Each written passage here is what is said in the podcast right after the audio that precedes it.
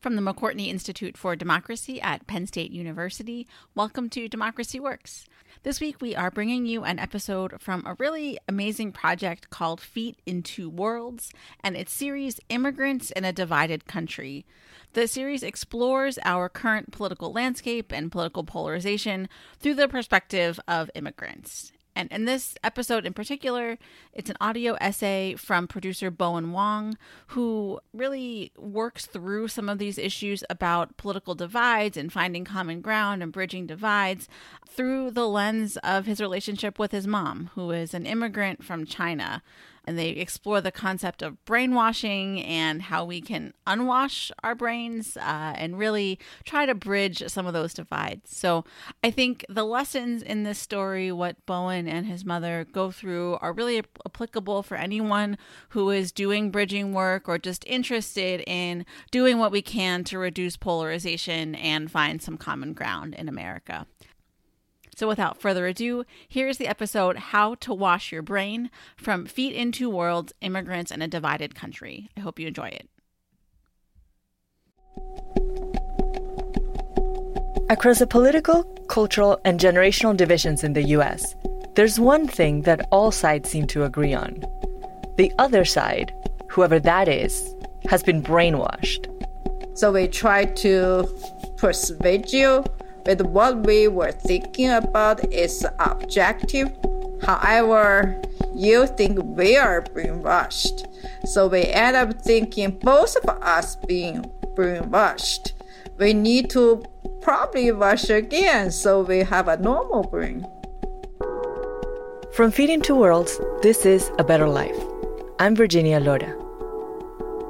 Almost every headline in the news these days is a glaring reminder of the nation's deep political divisions gun control, voting rights, abortion, police violence, climate change, economic policy, immigration. These are all issues where there seems to be little consensus. Through a new multimedia series, Immigrants in a Divided Country, Feet in Two Worlds is exploring how specific issues and events, as well as the national mood, are changing how immigrants view themselves, their communities, the nation, and the world. On this special edition of A Better Life, we bring you one of these stories. When we call someone brainwashed, what exactly are we saying? What does the term actually mean? And how accurate or helpful is it? Writer and audio producer Boen Wang went looking for answers.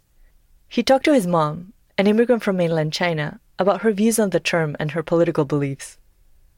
The conversation prompted Boen to reflect on his own political transformation and on whether it's possible for two people on opposite sides of nearly every divide to move beyond their mutual accusations of brainwashing and find something resembling common ground. Here's Boen.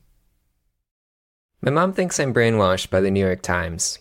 I think she's brainwashed by the Chinese Communist Party. What you read, what you hear from Medium, it's uh it's this place. It's from this place. And once you hear many times, then you believe what they said is right. Uh, like New York Times, and uh, like saying, you know, whatever they say. I don't really watch CNN though. I know, I just, I, okay. but people have. I do read the New York Times. Yeah, New York Times is fake news. That's for sure. Yeah. We disagree on pretty much everything when it comes to politics, both in China and the U.S. I think Taiwan should be an independent nation, and she thinks it's a province of China. I do feel that Taiwan, I would say China is part of China, and I stand on that point. I supported the Hong Kong protests, and she thinks they are orchestrated by outsiders. And what happened in Hong Kong, you will find out it's not just local people are not happy with the situation. There are a lot of things behind the scenes. I voted one way in the 2016 election, and she voted the other way. He's not a good person, and Hillary is even worse. So between these two people, I pick up the better worse. Let me put it that way. You get the point. I'm sure you're familiar with this story parents and their kids on opposite sides of the political spectrum. Like a lot of us, my mom and I avoid topics that'll just cause an argument and leave both of us upset. If there's one thing we can agree on, it's that the other person has been brainwashed. So we try to persuade you with what we were thinking about is objective. However, you think we are brainwashed. So we end up thinking both of us being brainwashed. We need to probably wash again so we have a normal brain. To figure out who's really brainwashed, I decided to finally sit down and just ask my mom about her life and how her political beliefs evolved. Maybe I can figure out if there's anything we actually agree on, or at least try to make sense of what we believe and why. Maybe it's possible, as my mom puts it, to go back to having a normal brain, if that even exists. And come to think of it, maybe it helped to understand where brainwashing even comes from.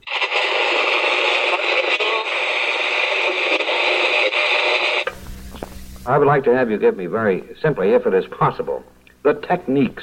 This is an undated interview from a radio station in Cleveland.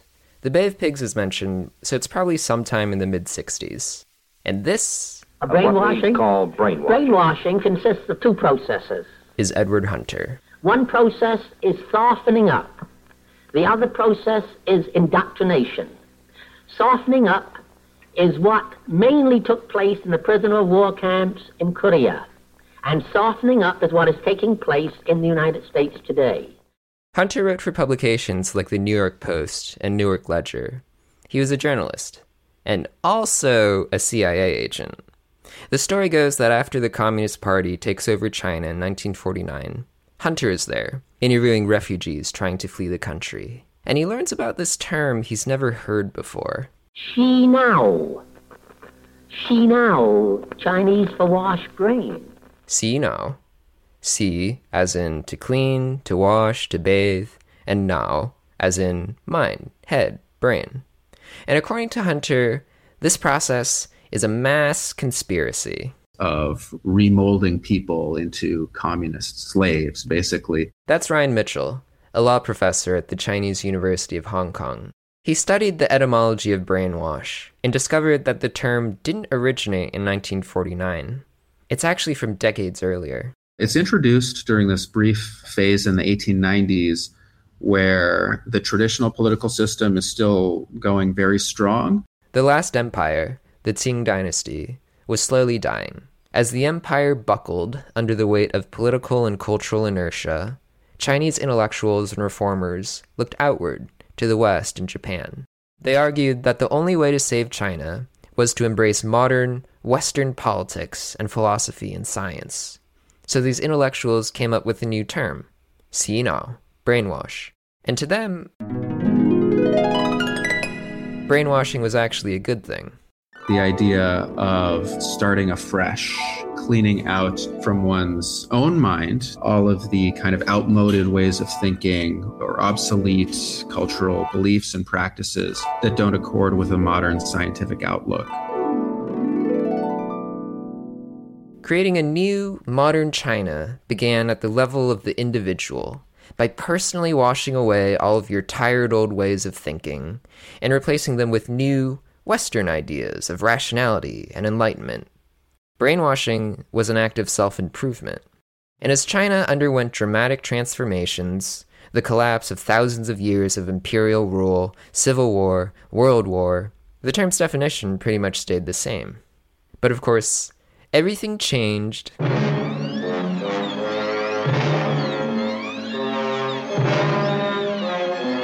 with communism. The tactics that I saw there, I now see being used against the American public here in our country. Edward Hunter claims to hear this term, Xinao, and starting in 1950, he writes all these articles and books about it. How the evil Chinese communists are brainwashing people, turning them into mindless zombies who carry out the party's bidding. And according to Hunter, Americans are in danger of becoming brainwashed as well. It might sound ridiculous, but remember, this is the Cold War. The idea took root. You can see this in movies like The Manchurian Candidate, released in 1962, where an American POW is turned into a secret assassin in order to kill a presidential candidate. I have conditioned them, or brainwashed them, which I understand is the new American word. By the way, that movie is super racist. There are actors in yellowface who do all sorts of gross Asian stereotypes. But when I googled Manchurian candidate racist, nothing came up. I felt like a crazy person. This is how we ended up with the definition we use today. An obscure 19th century Chinese term with positive connotations was translated into English by an American journalist slash spy and turned into something sinister. And fake, by the way. There's no evidence of any actual brainwashing in China, not the way Hunter described it. The kicker is that as Americans started hyperventilating about the specter of brainwashing, no one in China really used the term, or had even heard of it. Can you tell me when you first heard the term Xinao? I think I didn't really know about this term. So, if my mom wasn't brainwashed, if she hadn't even heard of this term that isn't even real, then what was she?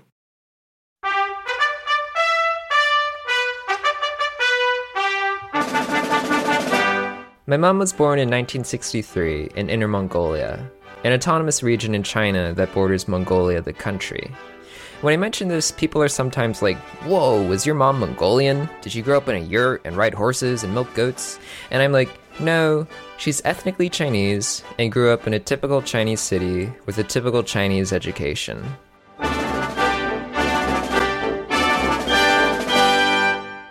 Although the term typical is a bit fraught, like Tibet and Xinjiang, Inner Mongolia has essentially been colonized by ethnic Chinese, with Mongols now making up only 18% of the population. In school, my mom took the usual classes in math and history, as well as a class in politics that's mandatory for every student in China. She listened to the politics teacher describe a global ideological conflict between two mortal enemies. We are the third world, and American they are impurity. In, in, Imperialist? yeah, and they are they uh, American people live a horrible life. They are living in fire and hell, those kind of things, and poor. I can't help but think of American children sitting in their classrooms at the same time, learning about the suffering of poor, starving Chinese people. And also, we learn history about how Chinese people have been treated, like um, Opium War. 1839 to 42. Britain defeats China and takes Hong Kong. And burn down the Summer Palace. 1860. French and British troops invade Beijing, with the British looting and then burning down the emperor's residence. Zhujie, you know. Zhujie. Zhujie means um, a place like in Shanghai, there are a lot of uh, and you are foreigners, but you say, oh, this place is mine.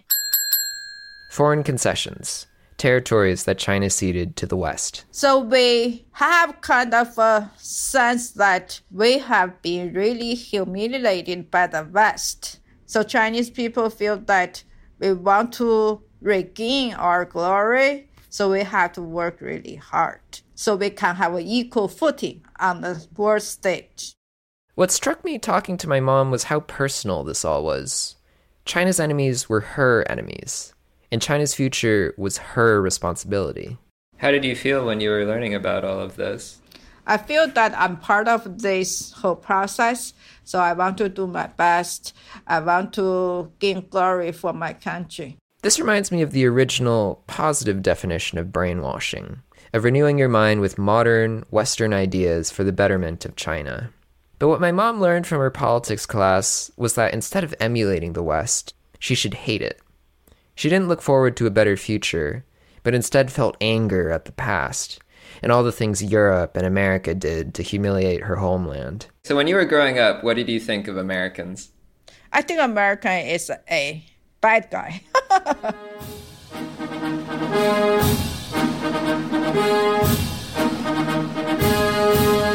I grew up in a very white, very bougie suburb of Philadelphia. My family did the classic immigrant move of buying the cheapest house in the richest neighborhood we could afford, the sort of place with three Whole Foods within a five mile radius of my home, and parents who drove their Porsche SUVs to drop their kids off at my elementary school. At the front of the classroom was an American flag I pledged allegiance to every day.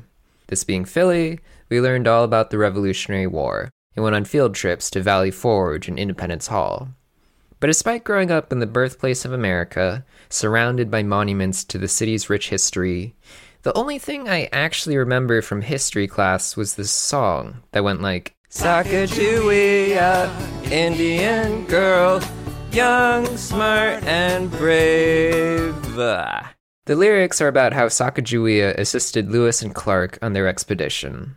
Although I don't remember learning about how at age 12 she was captured and forced into marriage with a white fur trader, and that when she joined the expedition at about 16, she was pregnant with her first child. Some other things I don't remember learning about the Trail of Tears, or the Tulsa Massacre, or the Chinese Exclusion Act. All I remember is the chorus to that song, which you have to admit is extremely catchy. Sure, there were glancing references to slavery and Jim Crow in history class, but the overriding message was all this stuff happened a long, long time ago and is now safely confined to kids' songs and picture books. So don't worry about it. And most importantly, don't feel bad about it. My mom had history pounded into her. She learned that the country she lived in today was the direct result of the stories from the past that she learned about. So, in that sense, my mom had a better understanding of the way history works and why it matters than I did.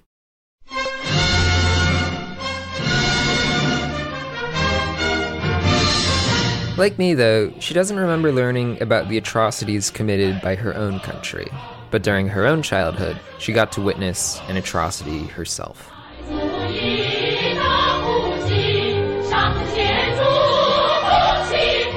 This is a song called The Great Proletarian Cultural Revolution is just good. It also has an extremely catchy chorus that goes, The Cultural Revolution is just good.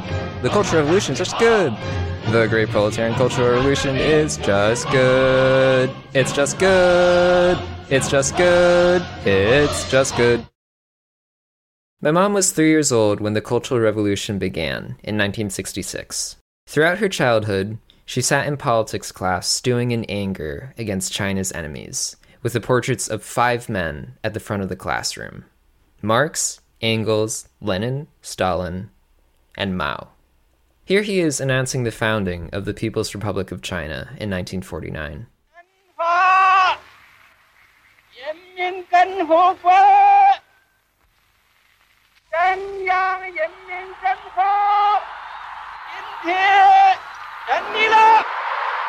You really love him. Yeah, you, you love him, right? It might sound a bit unbelievable.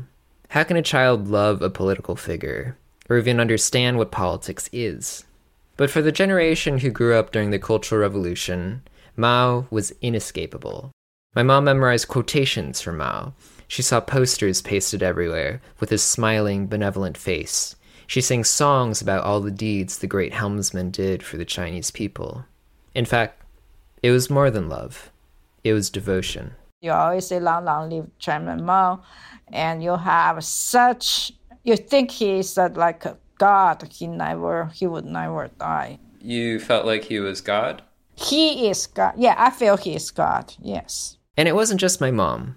During the Cultural Revolution, Maoist extremists and military officials imprisoned, publicly shamed, and killed millions of people who were accused of being counter revolutionaries. Some of these accusations were completely arbitrary, like if you wore fancy clothes or had an outlandish haircut. But some people were targeted for being too rich, or too educated, or even for not being ethnically Chinese. In Inner Mongolia, the party and People's Liberation Army killed thousands of Mongols for supposedly being unloyal to China. My mom didn't witness these mass killings, but she saw plenty of struggle sessions, one of the defining features of the Cultural Revolution. They're usually held in big open spaces, like a college campus or stadium, and pretty much everyone in the neighborhood would come and watch, adults and kids alike.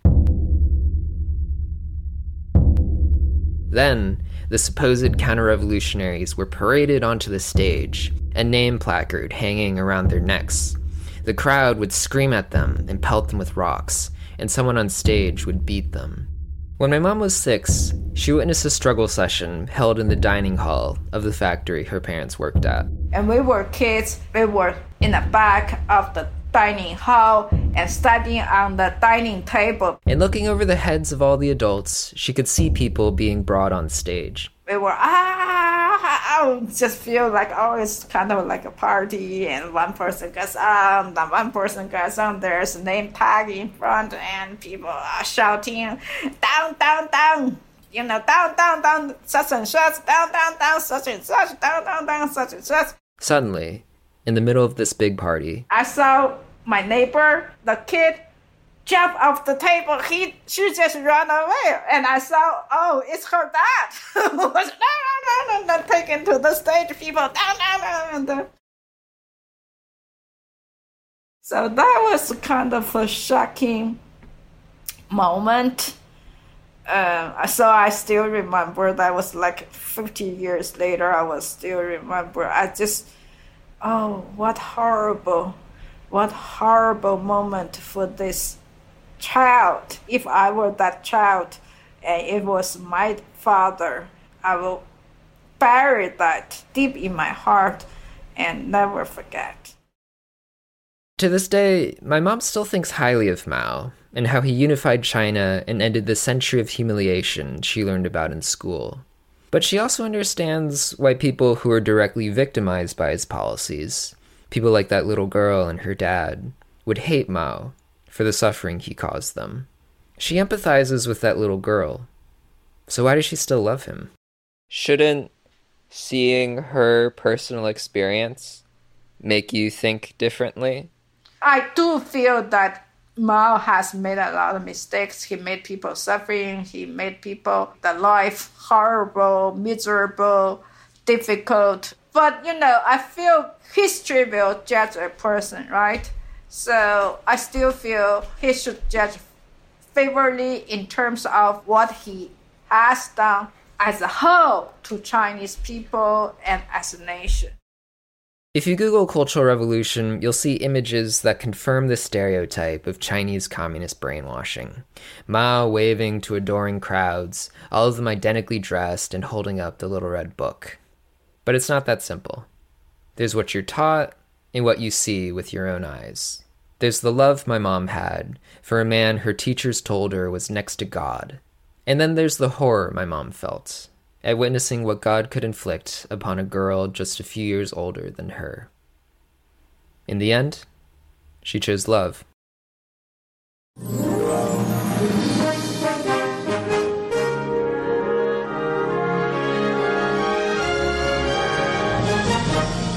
A New York judge rejected a bid by Occupy Wall Street protesters to bring their tents and sleeping bags back to a city park. I never loved America, or any of its leaders. My mom was immersed in politics basically since birth. But for me, it was all an abstraction, something I learned about from school and read about in the New York Times. I picked up the habit in high school. My sophomore year history teacher assigned us to read the Times every night and then quizzed us on the headlines the next day. It was 2011, an eventful year. Central Cairo dissolved into open street warfare today. The Arab Spring broke out in the Middle East. The US bombed Libya. Protesters occupied Wall Street and cities across the country. And the president, carefully considering and managing all these issues, acknowledged that Yes, America had made its share of mistakes in the past, like the genocide of indigenous people and the enslavement of black people, but that its founding ideals were pure and good and still worth fighting for. Thank you so much. Thank you. Thank you. We the people, in order to form a more perfect union. In retrospect, it was a more sophisticated version of what I learned in elementary school. Don't worry about it. And don't feel bad about it. Or maybe feel a little bit bad, but rest assured that all these historical wrongs have been corrected. What would be needed were Americans in successive generations who were willing to do their part to narrow that gap between the promise of our ideals and the reality of their time. Or, in the words of the following Democratic presidential nominee America is great because America is good. I was a senior in college in 2016 and I was excited. It was the first presidential election I could vote in, where the first woman president would succeed the first black president. Although I did vote for Bernie in the primary, but I guess I had to choose the better worse, as my mom put it. The New York Times website had that needle thing. Do you remember that?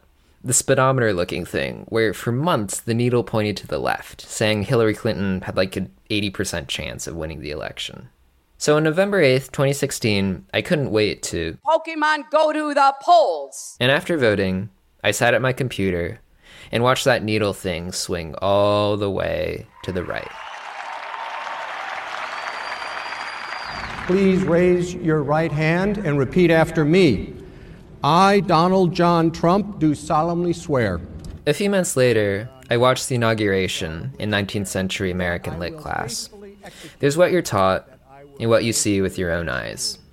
There's America, the imperfect union, struggling and striving and ultimately succeeding in making itself more perfect. And then there's Border Patrol agents, ripping infants from their mother's arms. There's white supremacists marching on Charlottesville. And there's the man who proudly called Mexicans rapists and criminals, presiding over all of it. Congratulations, Mr. President. Did this all just start in 2016? Or was I not paying attention to the fact that Obama deported more people than any previous president and carried out secret drone assassinations in countries we weren't at war with? And that, despite his symbolic victory, the police continued to murder black people with impunity? I wish I talked to my mom about all this, about her views on America before and after she came here, instead of calling her brainwashed and arguing with her about Taiwan, Hong Kong, the election. I would have realized that while our paths couldn't be more different, the conclusions we came to were equally surprising.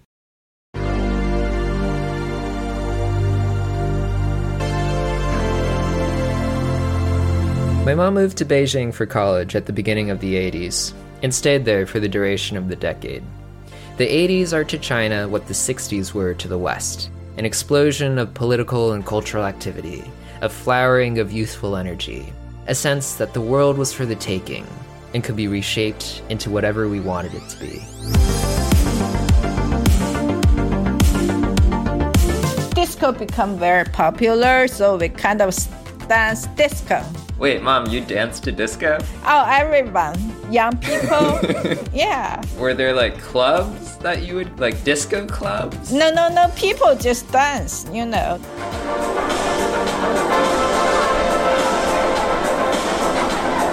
The West and America weren't China's mortal enemies anymore. They were the land of exciting new foreign books and music and movies and TV. They were cool. There was a movie. It's from America. I think it's called A Man from Atlantic Ocean. Man from Atlantis? Yeah, Atlantic Ocean, I think. The Man from Atlantis. Mark Harris is an alien in the world we know. His own world is miles under the surface of the ocean. I looked it up. Man from Atlantis is a sci fi show that aired for a single season on NBC in the late 70s and was then promptly canceled. It's basically Aquaman. The last citizen of Atlantis washes up on a beach and has incredible swimming and underwater breathing abilities. And due to bizarre stroke of luck, or whatever you want to call it, it was the first American TV show to be broadcast in China in 1979. And all apologies to my mom, but it looks absolutely terrible. The Man from Atlantis, starring Patrick Duffy and Belinda Montgomery. Between disco dancing and TV watching, my mom still had college classes to attend, including her mandatory politics class. It was the same content as before. According to her teachers, the party was the savior of the Chinese people, America was an evil capitalist empire that oppressed China. But to my mom in her early 20s, the message just wasn't as convincing. Because you have witnessed the changes of the world and you are older too then you can think independently, so you have your own opinions. In China, you were rich if you owned four objects a sewing machine, a watch, a bicycle, and a radio. But her classmates who had gone to the US described a country where there weren't just sewing machines, but department stores filled with dozens of brands of every type of clothing. There weren't just analog watches, but digital ones that could light up and act as stopwatches and alarms. There weren't just bicycles, but streets crowded with cars. And there weren't just radios, but color TVs in every home. And that's why so many people now they just feel, oh, China actually is not that strong and China is poor and all of our enemies we thought they live in the hell and they live in the fire, live in the poverty. Actually they live a much better life. After my parents got married, they moved into what my mom describes as a one room shack on the outskirts of Beijing. They bundled up and burned coal to stay warm during the winter, cooked on a shared kerosene grill, and showered only once a week at their workplace, if that. My mom worked at a government agency, and my dad was an engineer at a car factory, where apparently he just sit in the break room and smoked cigarettes all day. When they imagined their futures, they saw an endless procession of the same exact day. Again, and again, and again. But off to the side was an escape route, a dream. You feel that, oh, America is such a good place. You have a, such admire about this place and these people. You just want to go there. It's your dream. Just like a lot of immigrants, they just do everything they could to get to the place they want to.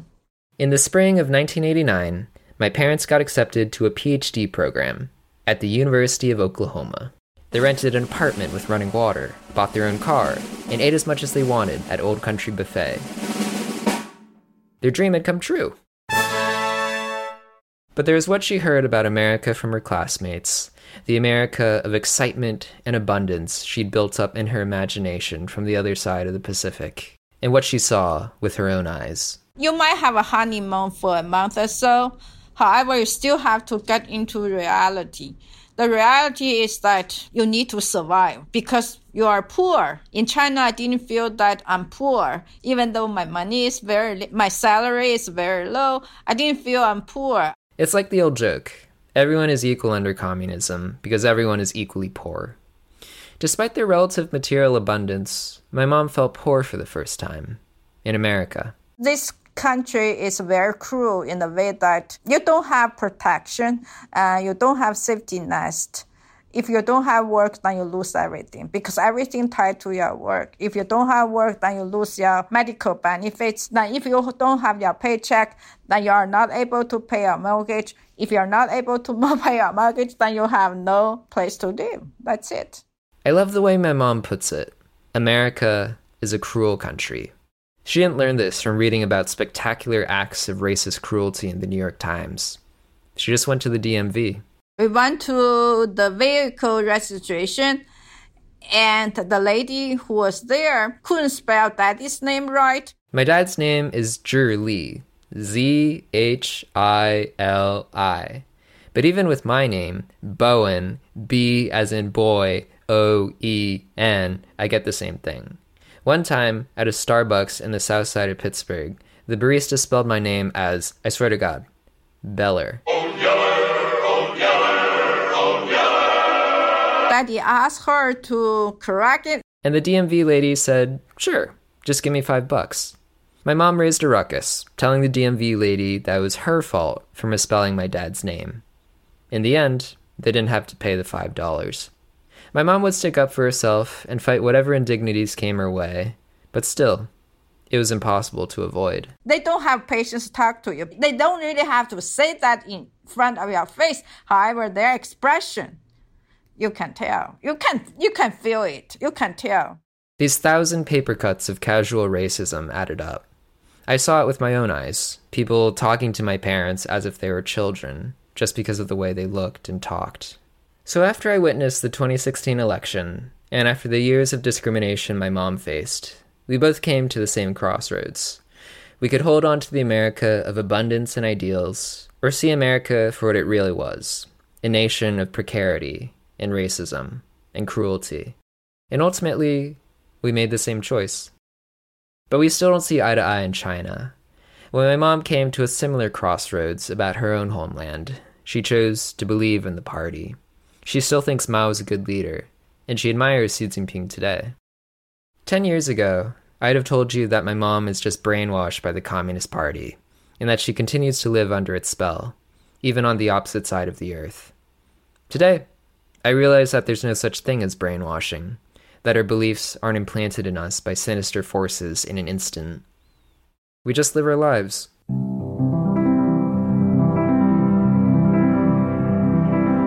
So were there ever moments then where you felt like, oh, maybe I've been brainwashed? I never feel I'm brainwashed. Yeah. I think it's just a kind of a illusion, delusion, the reflection, realization, that kind of a process.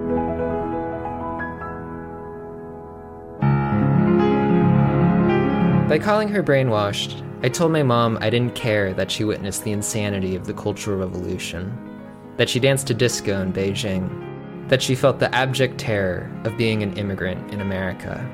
I essentially told her that her beliefs weren't hers, weren't real, and weren't the result of her own experiences.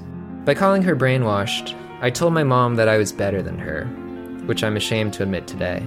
Did you feel like I was brainwashed or that I am brainwashed? I wouldn't say you are brainwashed, but I think your mind has been shaped by what you heard, what you have observed, because you only heard one sided story. That's what you heard in here. That's different from what you would hear in China or other parts of the world. So, as for me, I refuse to use the term brainwash, and I've given up on arguing about politics with my mom or anyone it's a pointless term and a pointless exercise. Instead of asking myself, how can I convince my mom she's wrong? I've been asking, what can I learn from her? I recommend it.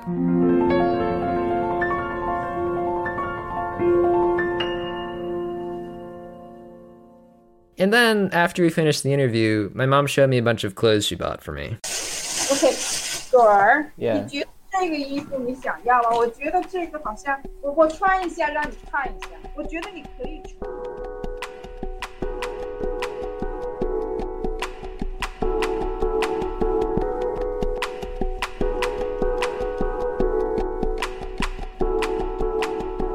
This story was written and produced for A Better Life by Boen Wang.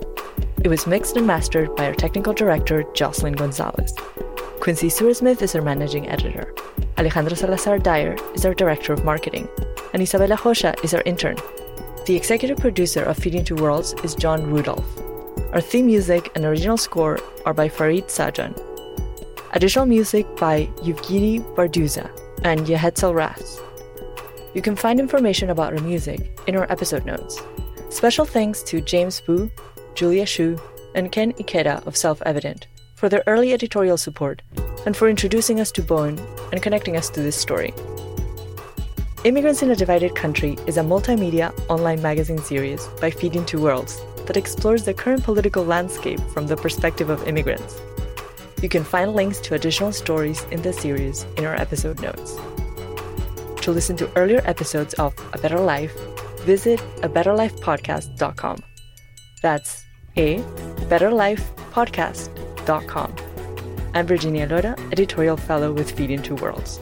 Thank you for listening. A Better Life and Feet in Two Worlds are supported by the Ford Foundation, the John D. and Catherine T. MacArthur Foundation, the David and Catherine Moore Family Foundation, the Ralph E. Ogden Foundation, an anonymous donor, and readers and listeners like you. Support our work that brings immigrant voices and award winning journalism to public radio, podcasts, and digital news sites. Make a tax deductible contribution today at a betterlifepodcast.com. That's a betterlifepodcast.com.